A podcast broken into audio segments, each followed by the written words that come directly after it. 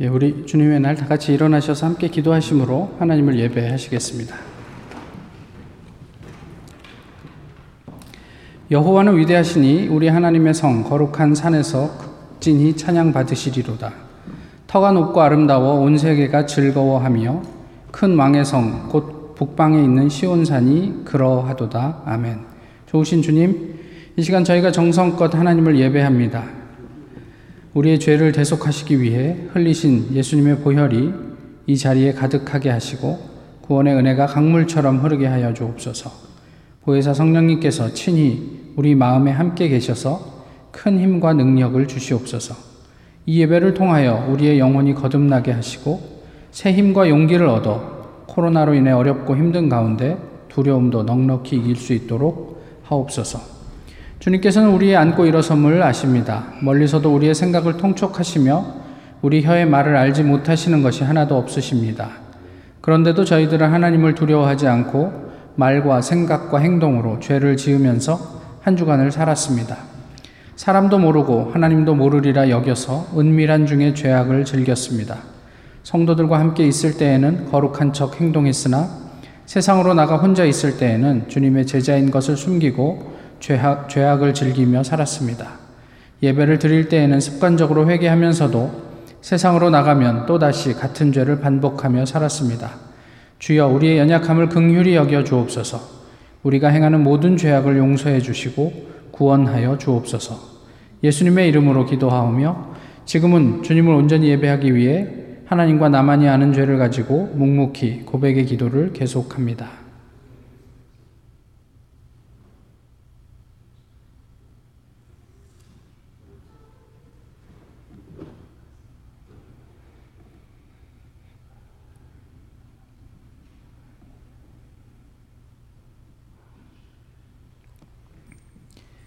내가 높고 거룩한 곳에 있으며 또한 통회하고 마음이 겸손한 자와 함께 있나니 이는 겸손한 자의 영을 소생시키며 통회하는 자의 마음을 소생시키려 함이라. 아멘. 이제는 우리의 신앙을 한 목소리로 고백하오니 나는 전능하신 아버지 하나님 천지의 창조주를 믿습니다. 나는 그의 유일하신 아들 우리 주 예수 그리스도를 믿습니다. 그는 성령으로 잉태되어 동정녀 마리아에게서 나시고 본디오 빌라도에게 고난을 받아 십자가에 못 박혀 죽으시고 장사된 지 사흘 만에 죽은 자 가운데서 다시 살아나셨으며 하늘에 오르시어 전능하신 아버지 하나님 우편에 앉아 계시다가 거기로부터 살아있는 자와 죽은 자를 심판하러 오십니다. 나는 성령을 믿으며 거룩한 공교회와 성도의 교제와 죄를 용서받는 것과 몸의 부활과 영생을 믿습니다. 아멘.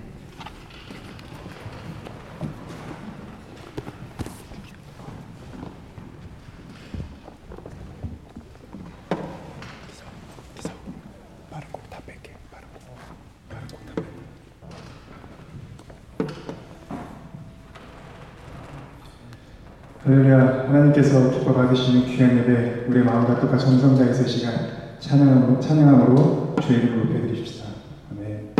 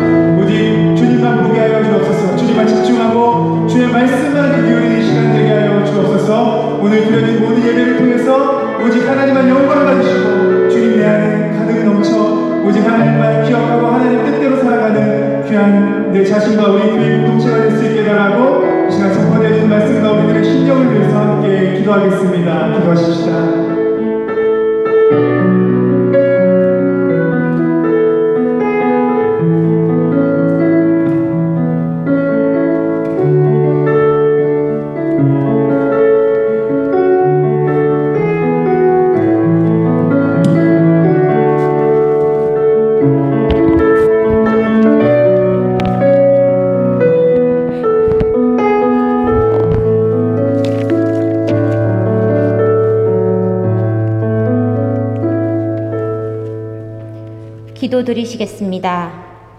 사랑의 하나님, 오늘도 이곳에 모여 예배 드릴 수 있게 허락하심에 감사드립니다. 이 시간만큼은 우리의 온 마음이 예수 그리스도 한 분께만 집중될 수 있도록 도와주세요. 지난 한 주간을 돌아봅니다. 세상과 구별된 삶이 아닌 세상 속에서 일상을 보내다 이곳에 왔습니다.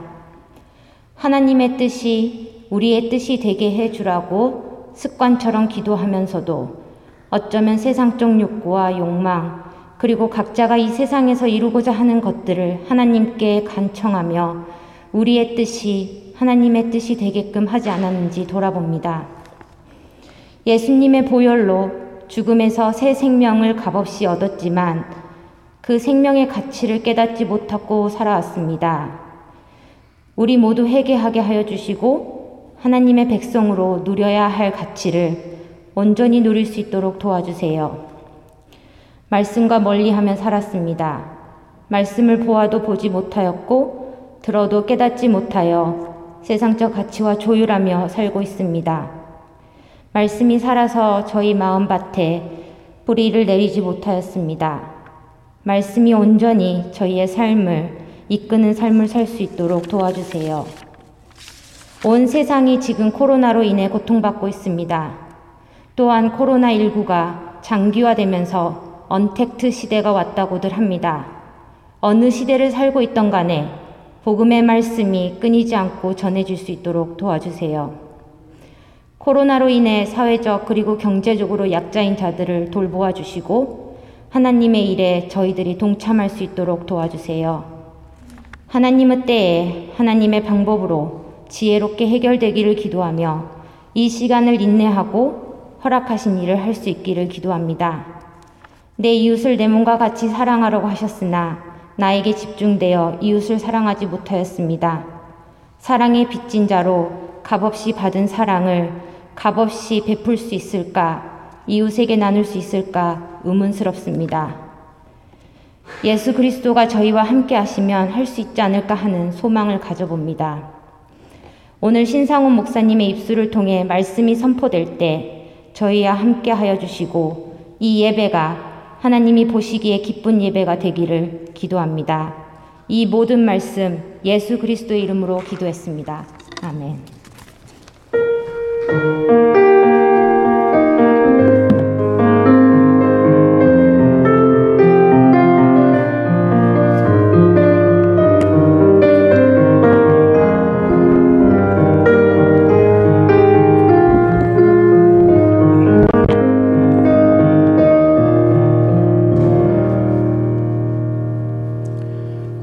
우리에게 주시는 하나님의 말씀은 출애굽기 14장 19절로부터 31절까지의 말씀입니다. 구약 성경 출애굽기 14장 19절로부터 31절까지의 말씀을 이제 봉독하겠습니다. 이스라엘 진 앞에 가던 하나님의 사자가 그들의 뒤로 옮겨가매 구름 기둥도 앞에서 그 뒤로 옮겨 애굽 진과 이스라엘 진 사이에 이르러 서니 저쪽에는 구름과 흑암이 있고 이쪽에는 밤이 밝음으로 밤새도록 저쪽이 이쪽에 가까이 못하였더라. 모세가 바다 위로 손을 내밀매 여호와께서 큰 동풍이 밤새도록 바닷물을 물러가게 하시니 물이 갈라져 바다가 마른 땅이 된지라. 이스라엘 자손이 바다 가운데를 육지로 걸어가고 물은 그들의 좌우에 벽이 되니 애굽 사람들과 바로의 말들 병거들과 그 마병들이 다 그들의 뒤를 추격하여 바다 가운데로 들어오는지라 새벽에 여호와께서 불과 구름 기둥 가운데서 애굽 군대를 보시고 애굽 군대를 어지럽게 하시며 그들의 병거 바퀴를 벗겨서 달리기가 어렵게 하시니 애굽 사람들이 이르되 이스라엘 앞에서 우리가 도망하자. 여호와가 그들을 위하여 싸워 애굽 사람들을 치는도다. 여호와께서 모세에게 이르시되 내 손을 바다 위로 내밀어 물이 애굽 사람들과 그들의 병거들과 마병들 위에 다시 흐르게 하라 하시니 모세가 곧 손을 바다 위로 내밀매 새벽이 되어 바다의 힘이 회복된지라 애굽 사람들이 물을 거슬러 도망하나 여호와께서 애굽 사람들을 바다 가운데 엎으시니 물이 다시 흘러 병거들과 기병들을 덮되 그들의 뒤를 따라 바다에 들어간 바로의 군대를 다 덮으니 하나도 남지 아니하였더라. 그러나 이스라엘 자손은 바다 가운데를 육지로 행하였고 물이 좌우의 벽이 되었더라. 그날에 여호와께서 이같이 이스라엘 이스라엘을 애굽 사람의 손에서 구원하심에 이스라엘이 바닷가에서 애굽 사람들이 죽어 있는 것을 보았더라. 이스라엘 이스라엘이 여호와께서 애굽 사람들에게 행하신 그 큰 능력을 보았으므로 백성이 여호와를 경외하며 여호와와 그의 종 모세를 믿었더라. 아멘.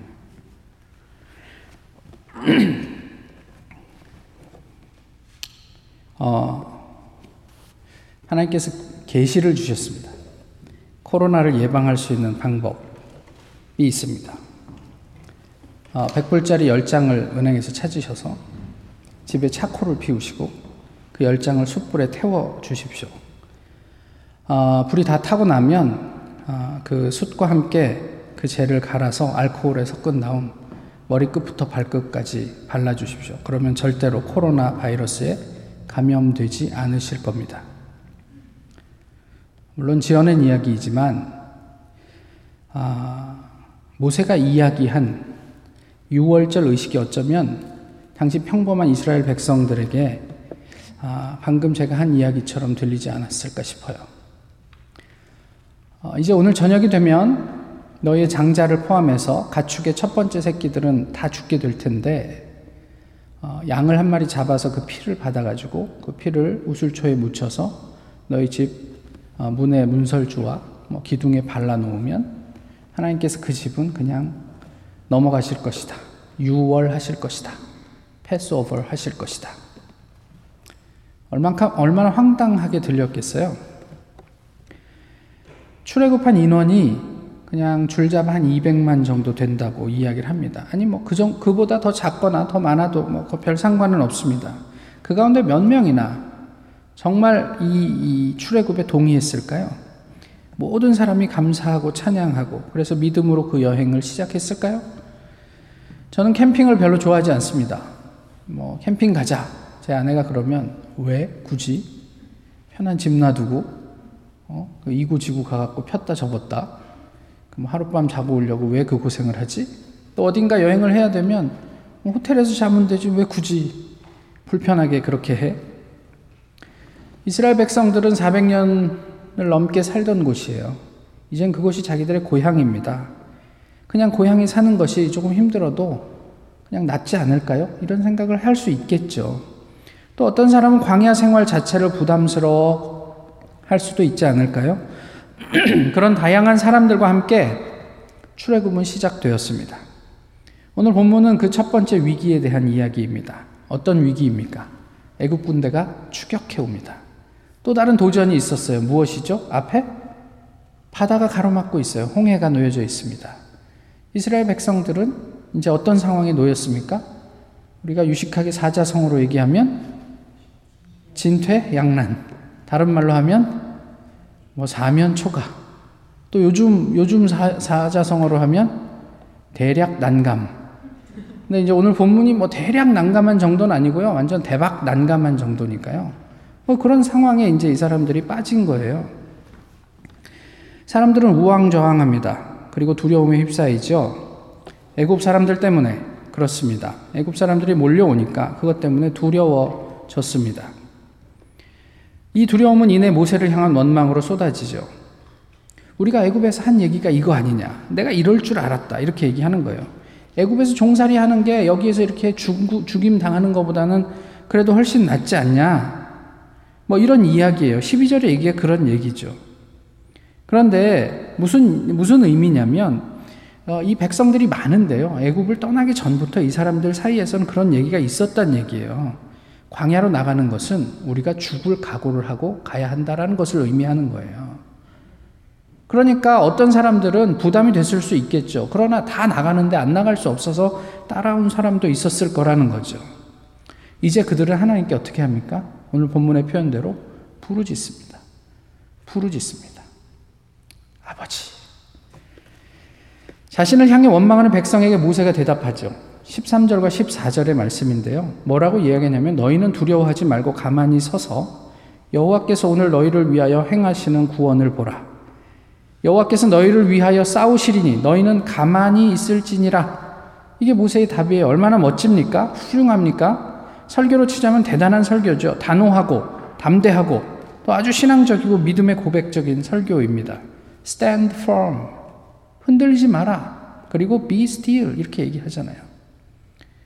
그런데 모세가 한 이야기와는 다르게 그의 내면은 어땠냐면 백성들과 동일했어요. 15절에 하나님께서 모세에게 말씀하십니다. 뭐라고 얘기를 하시죠? 왜 너는 나에게 부르짖느냐?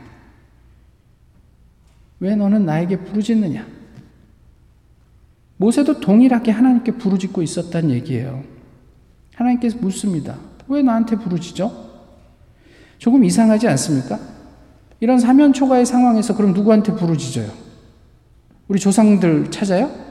말이 안 되잖아요. 하나님, 우리가 지금 이런 난관에 빠졌는데 좀 살려주십시오. 이런 이야기인데 어떤 일을 우리가 해야 합니까? 그러면 누구를 찾아야 됩니까? 그럼에도 왜 하나님께서 모세에게 너는 왜 나한테 부르짖느냐? 라고 말씀을 하셨을까요? 14장 4절로 한번 가보세요. 가보시면 바로가 너희 뒤를 따를 것이다. 아하. 모세는 알고 있었어요. 바로가 올 줄 알고 있었어요. 하나님께서 미리 말씀해 주셨다고요. 그러니까 하나님께서 묻는 거죠. 왜 나에게 부르짖냐? 내가 이미 말했잖아. 근데 왜 이렇게 우왕좌왕하고 두려워하지? 도대체 이유가 뭐야? 라는 의미일 수 있어요. 또는 이 하나님의 물음은 야, 지금이 나한테 부르짖으면서 기도할 때니? 라는 의미이기도 해요. 그럼 기도 말고 뭐 하라고요? 본문에서 보세요. 15절 이하를 보시면 이스라엘 자손에게 명령하여 앞으로 나아가게 하고 너, 모세 너는 지팡이를 들고 손을 바다 위로 내밀어. 그 바다가 갈라지게 하라. 하나님께서 하신 말씀은 지금 네가 나한테 부르짖고 기도할 때가 아니야. 백성들로 바다로 진행하라고 명령을 하고 너는 바다 위로 손 지팡이를 손에 잡고 내가 너와 함께 한다는 증표인 지팡이를 손에 잡고 바다 위로 손을 내밀어서 그 바다가 갈라지게 해. 그 이야기를 하나님께서 하고 있는 거예요. 아무것도 할 수 없었어요. 왜 그랬을까요? 어, 사람의 눈에는 그렇게 보였으니까요. 어떻게 바다를 건널 수 있었을까요? 어떻게 그, 그, 그 전차로 무장한 애국 군대와 맞설 수 있었겠어요? 그러나 잘 이해는 되지 않았고 몰랐지만 일단 시키는 대로 순종하자 믿을 수 없는 일, 일이 벌어지기 시작합니다. 앞에서 길을 인도하던 구름 기둥이 뒤로 움직입니다. 그리고 애국 군대를 막아섭니다. 근데 오늘 본문에서 뭐라고 얘기하냐면 낮이었지만 그 구름 기둥이 아주 흑암을 만들어냈다 이렇게 이야기를 해요. 아마도 애굽 사람들이 이렇게 좌우를 분간하지 못할 만큼 어떤 칠흑 같은 어두움이 그들을 덮었던 것 같습니다. 그러나 반면에 이스라엘 쪽에서는 밤이 새도록 낮과 같이 빛이 있었다 이렇게 이야기를 해요. 하나님께서 또 이스라엘에게는 구루 그그 그 그 그 불기둥으로 그들을 보호하고 인, 어, 또 그 밝게 해 주셨지 않았을까. 그렇게 이제 오늘 본문은 묘사하고 있는 거죠. 앞쪽에서 모세가 바다를 향해 손, 을 내밀자 바다가 어, 갈라졌습니다. 궁금하지 않으세요? 어, 이스라엘이 건넜던 그 홍해, 바다가 갈라졌고 그 바다가 벽처럼 좌우에 이렇게 섰다고 그러잖아요. 깊이는 어느 정도 됐을까요? 그 홍해의 깊이가. 그냥 이, 이 수에즈만 으로 들어와서 끝 부분이니까 뭐 깊이가 많이 깊지 않다고 하더라도 뭐 한 100m? 뭐 작게는 30m? 200m? 한번 상상을 해 보시란 말이에요. 내가 그곳을 건너고 있다고 이 바다가 양쪽으로 갈라져서 내 내가 걸어가는 그 길에 벽처럼 이렇게 돼 있는데 그게 30m든 100m든 쫙 벽처럼 이렇게 펼쳐져 있는 장면, 그 장관을 한번 상상해 보시란 말이에요. 그 바다 밑바닥이 마른 땅이 되었다고 얘기하잖아요. 바다 바닥이 어떻게 말라 있어요? 그냥 펄이죠. 개펄이잖아요. 근데 거기를 마른 땅을 걷듯이 이스라엘 사람들이 걷고 있는 그 장면을 상상해 보시란 말이에요. 무슨 생각을 하면서 그 길을 걸었을까? 그 폭은 얼마나 됐을까? 밤새 이스라엘이 지나가고 애굽 군대가 병거를 그 위로 진, 진입시킵니다. 그런데 이스라엘에게는 아무 문제가 없었던 땅이 이내 펄이 되어서 전차나 말 또 사람이 움직일 수가 없게 되어요. 이때가 이때 모세에게 하나님께서 말씀하시죠. 너는 다시 바다 위로 손을 내밀어라. 그리고 바다가 원래대로 회복되게 하라. 그리고 애굽 군대는 바다에 수장되고 맙니다. 한 가지 재밌는 상상을 해봐요. 처음에 애국 군대가 그 홍해 바닥에 들어갔을 때 그 바닥은 질퍽질퍽 했을까요? 말랐을까요? 말라 있어야죠. 예, 처음부터 질퍽해서 들어가기 어려웠으면 안 들어갔겠죠. 포기했겠죠. 그러나 신나게 달렸습니다. 우리가 말로 달리면 이내 쟤네들 따라잡을 수 있지. 그리고 달리고 애국 군대가 들어갔을 때 어느 순간 갑자기 땅이 이상해졌어요. 뭐 바퀴를 빼셨다 하지만 그냥 땅이 이게 펄이 돼서 더 이상 전차가 앞으로도 뒤로도 갈 수 없는 이런 상황이 되고 말았던 거죠. 거기서 당황하던 중에 이들은 하나님을 인지합니다. 25절의 말씀이 그거예요. 이스라엘 앞에서 우리가 도망하자. 여호와가 그들을 위하여 싸워 애굽 사람들을 치는도다. 이제서야 그것을 인식한 거예요. 그러나 아쉽게도 때가 너무 늦었습니다. 이스라엘 백성은 애국 군대의 시체와 병거의 잔해를 보자 다시 두려워합니다. 그런데 아까는 그 두려움이 애국 군대 때문이었는데 지금의 두려움은 하나님 때문이라고 본문은 얘기해요. 31절 백성이 여호와를 경외했다. 애국 군대를 보고 두려워했던 이스라엘은 이제 하나님을 두려워하게 됩니다. 이게 홍해의 목적이었어요. 궁금한 게 있어요. 어차피 이럴, 이럴 거면 하나님께서 미리 소상하게 알려주셨으면 좀 좋아요. 그러면 두려워하지도 않고 평안하게 우리가 그냥 뭐 하나님 하실 일을 이렇게 좀 즐기면서 볼 수 있었잖아요. 그런데 한번 생각을 해보시면 정말 그럴까? 천부를 태우시겠어요? 제가 아무리 뭐라고 계시를 받았다고 한들 제가 이상해졌구나. 어, 이단이 되어가나. 제가 100불짜리 10장을 숯불에 태워갖고 그것을 가루로 만들어서 알코올에 타서 몸에 바르시면 코로나 바이러스 절대 안 걸립니다. 그러면 하시겠냔 말이에요. 감사합니다. 모세가 얘기합니다. 너희가 이제 나가게 되면 예국 군대가 쫓아올 텐데 바다가 갈라질 거야. 갈라져서 이렇게 될 거야. 그리고 애굽 군대가 그 바다에 다 수장될 거야. 우리는 그 바다 바닥을 그냥 마른 땅을 걷듯이 편안하게 걸어가게 될 거야. 아니, 하나님께서 요즘으로 치면 그냥 무빙 워크를 만들어 주실 거야, 갑자기. 걱정하지 마. 그러면 사람들이 믿었을까요? 그래서 애굽 군대가 막 쫓아올 때 정말 평안하게 아이 그 죽으러 오는구나. Come on. Welcome. 그러면서 기다리고 있었을까요? 어쩌면 우리는 이미 충분히 알고 있지 않습니까? 예수 그리스도를 통해서 또 우리의 손에 들려 있는 성경을 통해서 하나님께서는 이미 하나님의 모든 것들을 많이 알려 주시지 않았어요? 하나님께서 우리의 삶을 책임져 주시라는 분을 주시는 분이라는 사실을 우리는 이미 확인하고 있지 않습니까? 그리고 고백도 하지 않습니까? 그러나 우린 여전히 두렵습니다. 지금도 여전히 우리는 두려워해요. 내가 잘 살 수 있을까? 아이를 잘 키울 수 있을까? 내가 어떻게 뭐 잡이라도 제대로 얻을까? 졸업은 할 수 있을까? 여전히 우리의 삶에 부딪히는 매일매일의 삶 속에서 부딪히는 이슈 앞에서 우리는 부담돼요.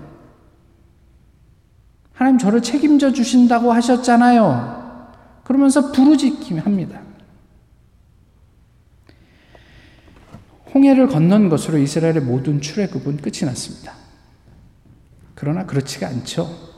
이제 비로소 이스라엘은 하나님을 향한 믿음의 여정을 시작한 거고요. 출애굽의 목적은 이스라엘로 어, 그 하나님을 그 향한 믿음을 갖게 하기 위한 데 있었습니다. 흔히 신앙을 순례의 길이라고 합니다. 순례는 무엇입니까? 또 좀 바꾸어 말하면 구도, 구도자, 구도는 무엇입니까? 단순히 어디 수도원에 들어가서 내가 거기에서 살면 도 닦고 살면 그것이 순례의 길이고 수도자의 삶이, 삶입니까? 아니죠. 믿음은 믿음의 길은요. 적어도 자아 실현의 여정은 아니에요. 또 어, 이스라엘 백성이 애굽에서 나오고 홍해를 건너고 광야를 지나고 가나안에 가기까지의 그 모든 여정은요. 성공과 안주를 위한 여행이 아니었어요. 그 여정의 하나의 목적은 뭐냐면 하나님을 알아가는 여정이었어요. 이것을 반복해서 훈련하고 경험하는 여행이 출애굽의 가나안에 가기까지의 여, 정이었단 말이에요. 홍해 한 번 건넜다고 모든 게 완성되지 않았어요. 끊임없이 그들은 하나님을 원망했고 불평했고 모세에게 대적했습니다. 그러나 그 과정 속에서 하나님이 어떤 분이신지 그들은 조금씩 알아가게 되는 거죠. 이 믿음의 여정, 순례의 길을 가기 위해서 몇 가지 본문이 말씀하시는 바가 있습니다. 먼저는 뭐냐면 너는 어찌하여 내게 부르짖느냐? Why are you crying out to me? 이렇게 얘기를 하시는 거죠. 이게 무슨 뜻이라고요? 지금 기도할 때니? 근데 좀 다르게 이야기하면 언제까지 너는 기도만 할래? 언제 바다를 향해서 손을 내밀래? 언제 사람들에게 이제 우리가 바다를 향해 진군해 갈 때야 라고 이야기를 할래? 이런 이야기예요. 그냥 기도만 하고 있어요. 그리고 아무런 그런 그런 어떤 액션도 취하지 않아요. 하나님께서 말씀하셨음에도 불구하고 하나님께서 더 분명한 사인을 보여주시면 제가 움직이겠습니다. 아니 예수님께서 이웃 내 이웃을 내 몸같이 사랑하라 원수도 사랑하라 말씀하셨는데 내가 저 원수 같은 놈을 하나님께서 무슨 사인을 보여주시면 한번 사랑해 보겠습니다. 라고 얘기를 하는 거예요. 언제까지 기도만 하고 있을래? 대개 우리는 기도 내지는 말씀에 주로 집중하지요. 그에 따르는 삶은 거의 없습니다. 우리가 삶으로 오해하는 것이 이런 거예요. 뭐냐면 내가 직장에서 사람들과 만나서 교회 외에 성경 공부를 해. 뭐 이런 거예요. 내가 교회에서 모이는 모임 외에 사람들하고 좀 의기를 투합해 갖고 이렇게 뭐 독서 모임을 해. 뭐 이런 거란 말이에요.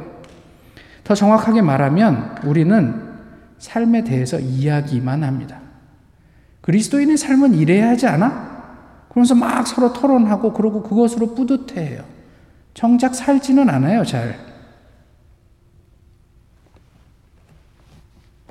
큐티 나누는데 은혜를 받았대요. 책을 읽고 토론하다가 도전을 받았대요. 그래서요. 어쩌자고요. 은혜 받고 도전 받은 것이 삶이 아니에요. 와, 나는 이런 은혜도 받고 이런 도전도 받으니까 내가 하나님 앞에서 그래도 좀 건강하게 사는 것 같다? 그게 일부는 맞고 일부는 틀리단 말이에요. 그것으로 다가 아니란 말이에요.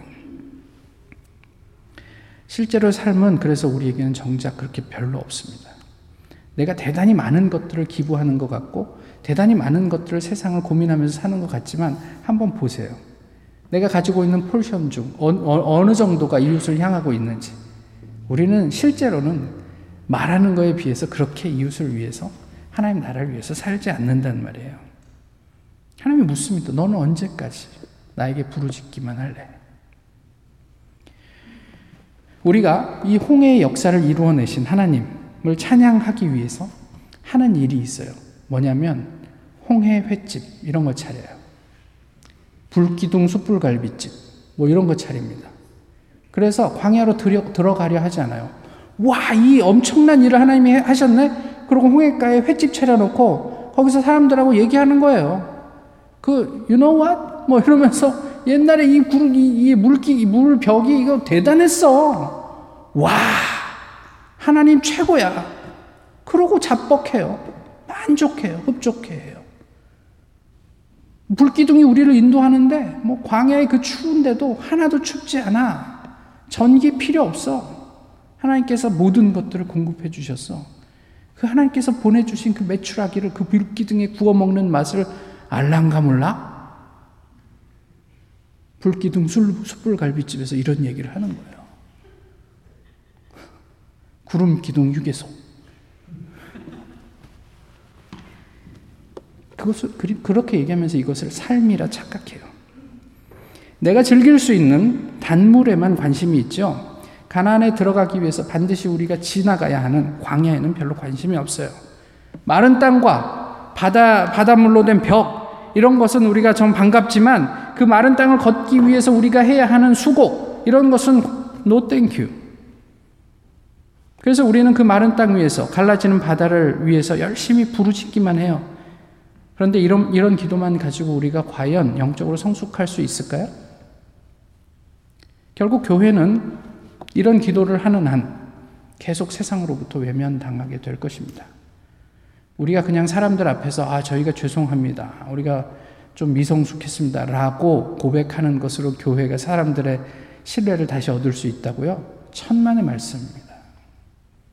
우리가 너는 왜 나에게 부르짖느냐? 그 수준에 머무르는 한은 우리의 영적인 성숙은 진보는 요원한 일입니다. 그러면 어떻게 해야 되죠? 삶으로 귀결될 수 있는 기도를 하셔야죠. 그것이 큐티가 됐든 예배가 됐든 독서가 됐든 무엇이 되었든 말이에요. 삶으로 귀결되는 신앙생활을 하셔야죠. 여호와께서 오늘 너희를 위해 행하시는 구원을 보라. 너희는 가만히 있으라. 하나님의 역사를 어떻게 보고 계세요? 그리고 그 앞에서 우리는 그것을 어떻게 내면화하고 있어요. 너희는 가만히 있으라. 여기서 가만히 있다는요, 색이다. 조각하다의 의미입니다. 침묵하다라는 의미가 있어요, 또.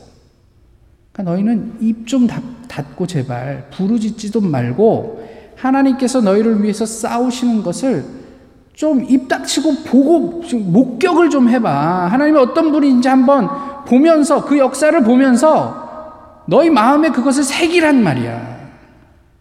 이 얘기를 하고 있는 거예요. 내게 절박한 부르짖음을 넘어서서요.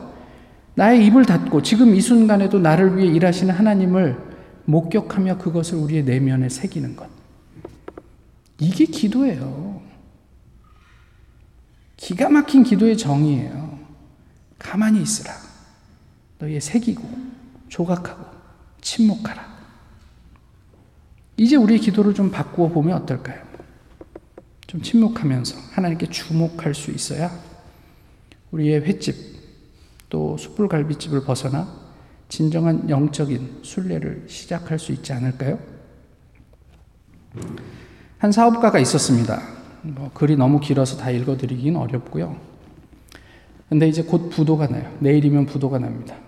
근데 이분이 고민을 해요. 어떻게 이 부도를 처리할까?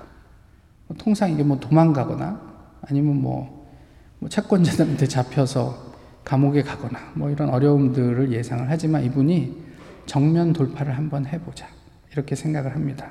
그리고 어, 아침에 회사 직원들을 다 모아놓고 이제 회사가 부도가 나게 된다. 오늘 이제 은행 마감 시간에 이런 이야기들을 하고 그 다음에 오전에는 자기 회사에 돈을 빌려준 은행들을 찾아다니면서 지점장들에게 우리 회사가 이제 부도가 납니다. 라고 이야기를 하고 또 오후에는 모든 채권자들을 다 불러달라고 요청을 해서 채권자들에게 이 회사의 상황을 설명하기로 작정을 합니다. 그런 어떤 어 중에 일부를 제가 글을 잠깐만 좀 읽어 드릴게요.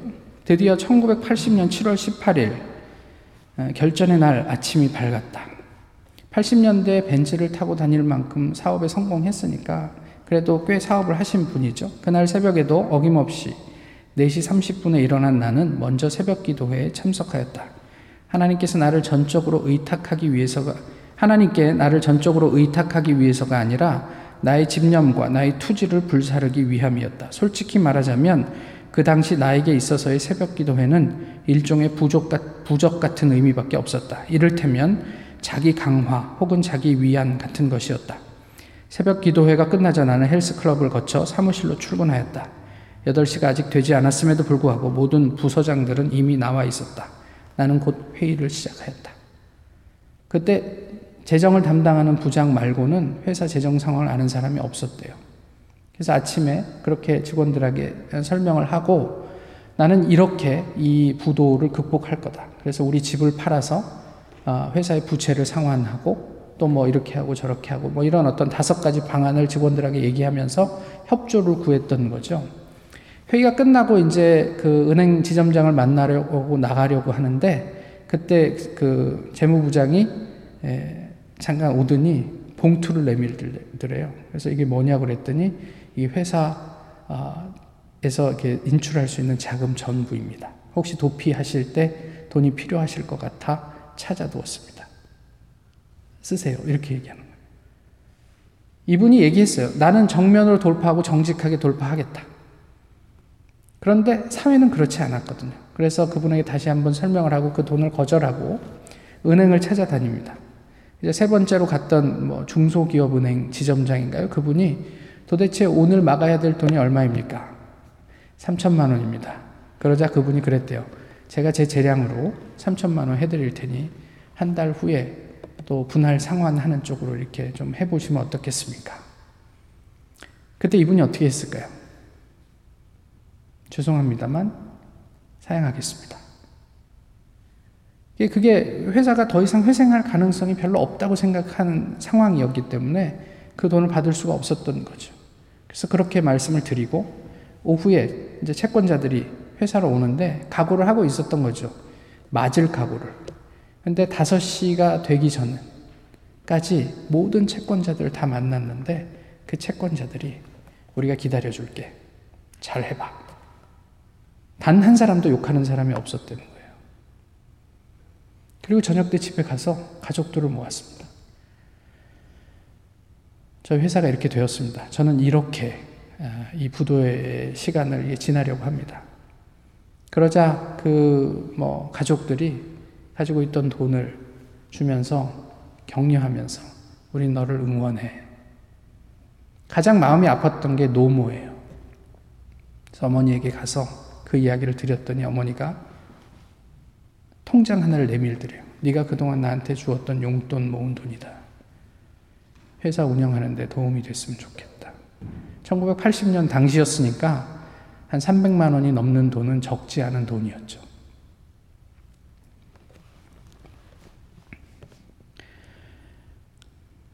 하나님, 부도나지 않게 해주세요. 라고 우리가 부르짖었다면, 보통 우리가 그렇게 기도하죠. 그죠? 만약 그렇게만 기도했다면, 어, 또 광야에 들어가서 복음을 공민하고 예수 그리스도와 씨름하지 않았다면, 아까 말씀드렸던 그 은행 지점장의 제안을 어쩌면 우리는 하나님의 도우심이라며, 기도의 응답이라며 수용하지 않았을까요? 하나님께서 놀라운 능력으로 이 회사를 그 사람을 통해서 회생시켜 주시기 시작하는 증거를 하고 이야기하지 할 수 있지 않았을까요? 그렇지만 우리의 믿음의 여정은요, 기도에 머물지 않고 거기서 더 나가서 내가 할 수 있는 일을 하는 거예요. 내가 회사 운영을 잘 못해갖고 부도가 나는 회사라면 거기에 대한 마땅한 책임을 지고 사람들의 이해를 구하고 내가 이렇게 이 회사를 회생시킬 테니까 좀 도와주실 수 있겠습니까? 라고 묻는 것이 이분에게는 자기가 할 수 있는 그리스도인으로서의 책임이라고 생각했던 듯 해요. 때로는 그것이 내게 더 고통스럽고 부담스러운 일일지라도 말이죠. 믿음의 여정을 이어가는데 가장 중요한 것은 그래서 우리가 기도도 하고 삶도 고민하게 되는 이유는 무엇이냐면 하나님이에요. 오늘 본문이 그런 이야기를 하고 있어요. 이스라엘 백성들은 하나님의 압도적인 역사를 통해서 애굽을 떠날 수 있었습니다. 모든 사람들이 유월절을 경험했습니다. 그러나 얼마 지나지 않아 진짜 두려워해야 할 하나님은 그냥 깡그리 잊어버리고 그 상황 가운데 그냥 패닉에 빠지고 말았어요. 우리가 하나님을 경외하지 않으면, 아니, 하나님에게 주목하고 잠잠하지 않으면 우리 눈앞에 있는 구름 기둥도 우리에게는 아무 도움이 되지 않아요. 이스라엘 백성들 눈앞에 구름 기둥이 있잖아요. 지금 현실은 뒤에서 애국 군대가 추격해 오지만 이제까지 하나님께서 며칠 동안 구름 기둥과 불 기둥으로 이 백성들을 지켜 주셨잖아요. 그런데 그 눈에 보이는 구름 기둥을 보고도 이스라엘 백성들은 하나님을 인식하지 못하고 뒤에 추격하는 나의 상황 속에서 두려움에 빠지더란 말이에요. 스스로 신이었던 바로는 하나님 봤어요, 밤새도록. 이런 일이 어떻게 있어요? 구름이 자기들 앞에 가려갖고 흑암이 됐는데 도대체 어디로 가야 할지 알지 못하는 그런 상황을 밤새 경험하고 있는데, 근데 하나님을 인식하지 못해요. 아니, 어쩌면 자신이 하나님보다 더 우월한 신이라고 생각했는지 모르겠습니다. 그러나 이유 여하를 막론하고 그 하나님을 인식하지 못한 결과는, 아니, 그 하나님을 무시했던 결과는 멸망과 죽음이었습니다. 우린 다릅니까? 과거의 경험이 어떠하든 오늘 하나님을 인식하지 못하면 우리는 언제든 사망의 나락으로 떨어질 수 있음을 잊지 않으셨으면 좋겠어요. 그래서 뭐 당장 죽는다 뭐 이런 얘기를 하는 게 아니고요. 하나님 인식하는 게 우리의 신앙이 얼만큼 중요한지를 말씀드리는 거예요. 코로나 때문에 여러 가지로 힘드시죠. 오늘도 우리 어, 엔지니어들이 애를 많이 쓰셨지만 이거 뭐 코로나 아니라 별거 아닌 이 인터넷 평소에는 잘도 되던 그거 하나만 좀 문제가 생겨도 우리가 예배 드리는데 여러 가지로 번거롭고 복잡하고 그러잖아요. 불안하고 두렵고. 그래서 때로는 이런 상황들을 원망하고 불평하기도 하죠. 이럴 때 무엇을 보시느냐 말이에요. 바이러스를 보십니까? 하나님은 보이십니까? 삶의 과정 속에 하나님 하시는 어, 하, 삶의 과정 속에 함께 하시는 하나님을 인식하고 우리 있습니까? 우리는 인식한다면 이스라엘에게는 애국 군대가 문제가 되지 않았겠죠. 만약에 우리가 지금도 하나님을 어, 기, 기도와 또 우리의 삶 속에서 하나님을 인식한다면 코로나는 어떻게 보이게 될까요? 만약에 우리가 하나님을 깊이 인식한다면 우리의 삶의 많은 이슈는 어떻게 대하게 될까요? 세상은 우리 눈에 어떻게 보이게 될까요? 모쪼록 복음의 순례자로 믿음의 길을 가며 세상 가운데 하나님이 여호와임을 알게 하는 그런 순례자들, 그런 하나님의 백성들이 될 수 있기를 소망합니다. 애굽 사람들로 하여금 내가 여호와인 줄 알게 하리라. 너희를 구원하는 일을 통해서 말이죠. 하나님께서 우리를 구원해 주셨으면 우리를 통해서 이 세상이 하나님이 여호와임을 알게 되기를 소망합니다. 기도하겠습니다. 귀하신 주님, 오늘도 저희 이렇게 하나님 앞에 서게 하심을 감사합니다. 여러 가지로 어렵고 어, 또 예상치 못한 일들이 있지만 그러나 그 안에서도 하나님을 깊이 인식하고 또 저희의 입을 닫고 하나님 하시는 일들을 목격하며 주님을 찬양하고 감사할 수 있는 주님의 백성들 되게 하옵소서. 주님으로 인해 누리는 평화가 우리 마음 가운데 가득하게 하옵소서. 예수 그리스도의 이름으로 기도하옵나이다. 아멘. 찬송가 377장입니다.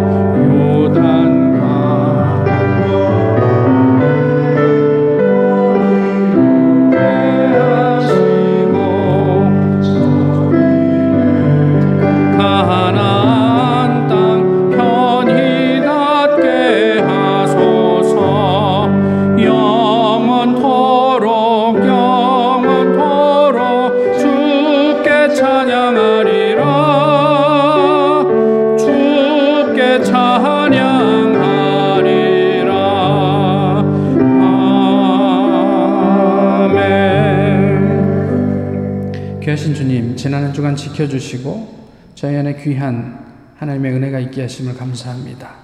허락해 주신 은혜에 감사하는 마음으로 구별하여 예물을 드립니다. 이 물질이 쓰이는 곳에서 아버지 하나님 모쪼록 주님의 백성들이 더 깊이 기도하고 또 그 기도가 삶으로 드러나며 하나님을 어, 하나님과 깊이 교제하고 친밀한 어, 은혜를 나누는 귀한 역사가 있게 하여 주옵소서.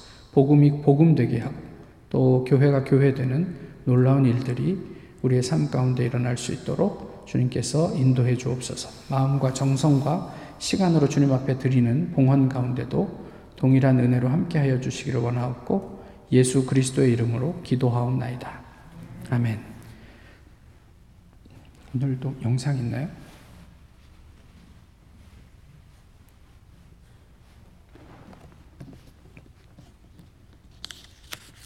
자,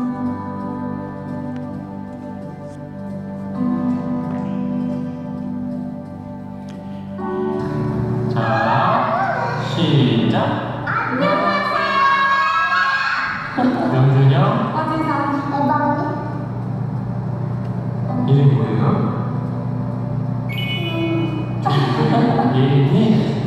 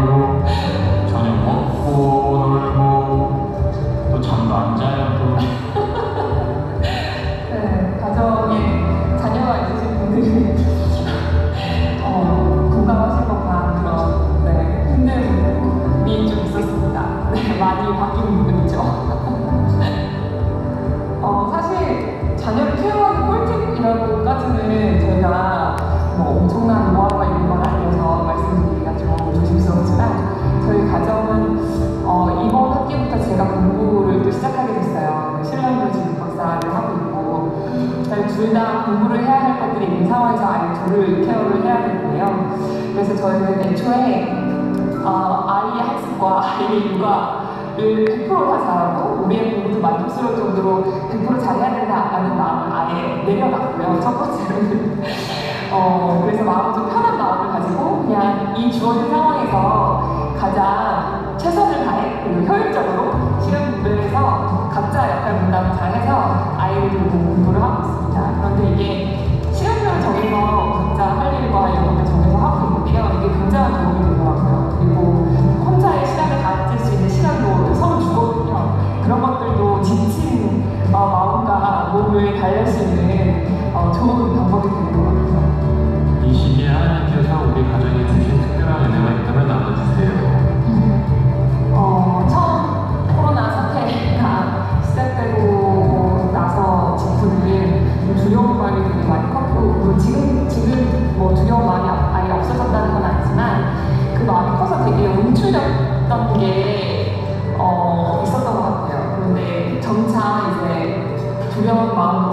그 속에서 좀 사소한 행복 같은 거를 좀 찾으면서 일상생활을 찾아왔다는 것 돌이켜 보면 사실 되게 힘든 시국이긴 하지만 자라나는 아이들이랑 24시간 붙어서 가족들이 이렇게 단단하게 뭉칠 수 있는 그런 시간을 어, 또 언제 가질까 싶거든요.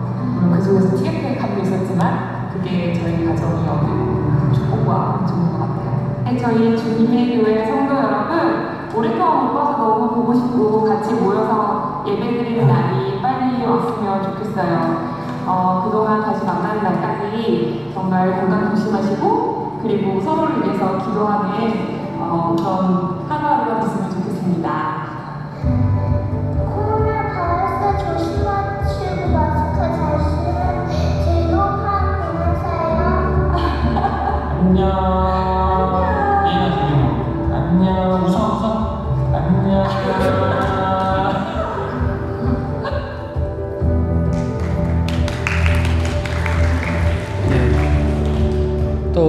반가운 반가운 손님이었는데 안 보이네요. 뒤에 계신가요?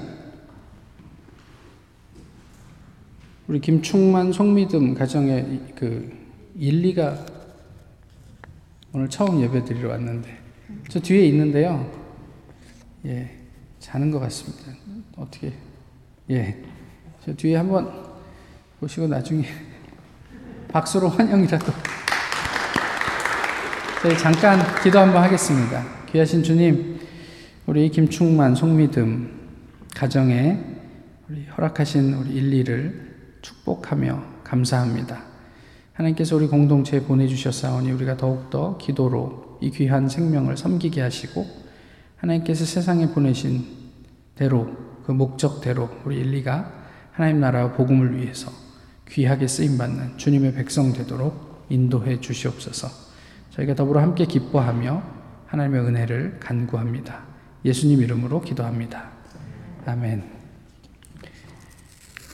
예, 그 그리고 오늘 재정 보고가 있는데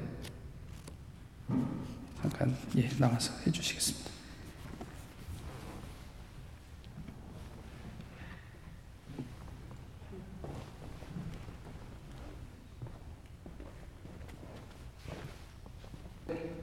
다른 광고는 없, 없습니다. 저는 월요일부터 수요일까지 출장으로 캔사스시티에 운전해서 다녀올 예정입니다.